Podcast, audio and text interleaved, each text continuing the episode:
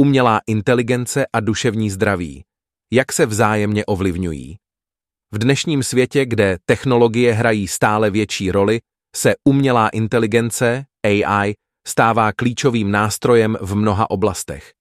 Jednou z těchto oblastí je i duševní zdraví. Zde se podíváme na to, jak AI může pomoci a jaké jsou výzvy spojené s jejím využitím. Za prvé, analýza řeči a emocí pacientů.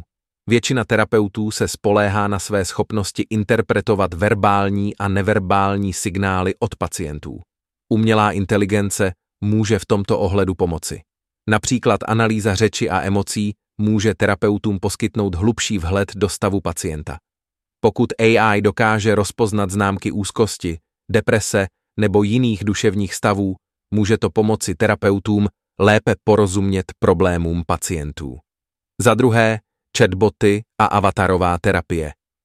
Chatboty a avatary jsou další oblastí, kde AI může hrát klíčovou roli. Chatboty mohou poskytovat anonymní a dostupnou podporu pro lidi, kteří se cítí osaměle nebo mají potíže s duševním zdravím. Avataři mohou být využiti pro terapii, monitorování pacientů a predikci rizika. Je však důležité dbát na etické otázky a zajistit, aby tyto nástroje byly dobře navrženy a bezpečné. Za třetí, kombinace psychologie a umělé inteligence. Výzkum v oblasti psychoterapie a umělé inteligence zkoumá, jak lze kombinovat tyto dvě disciplíny. Strojová inteligence může pomoci charakterizovat emocionální oblasti, konstruovat genogramy a provádět další úkoly, které mohou zlepšit účinnost psychoterapie. Za čtvrté, sociální roboti pro osamělé seniory.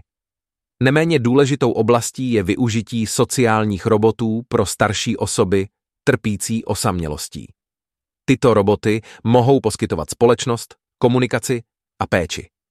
Je však nutné pečlivě zvážit etické otázky a zajistit, aby byly zachovány lidské hodnoty a důstojnost. Celkově lze říci, že umělá inteligence má obrovský potenciál v oblasti duševního zdraví.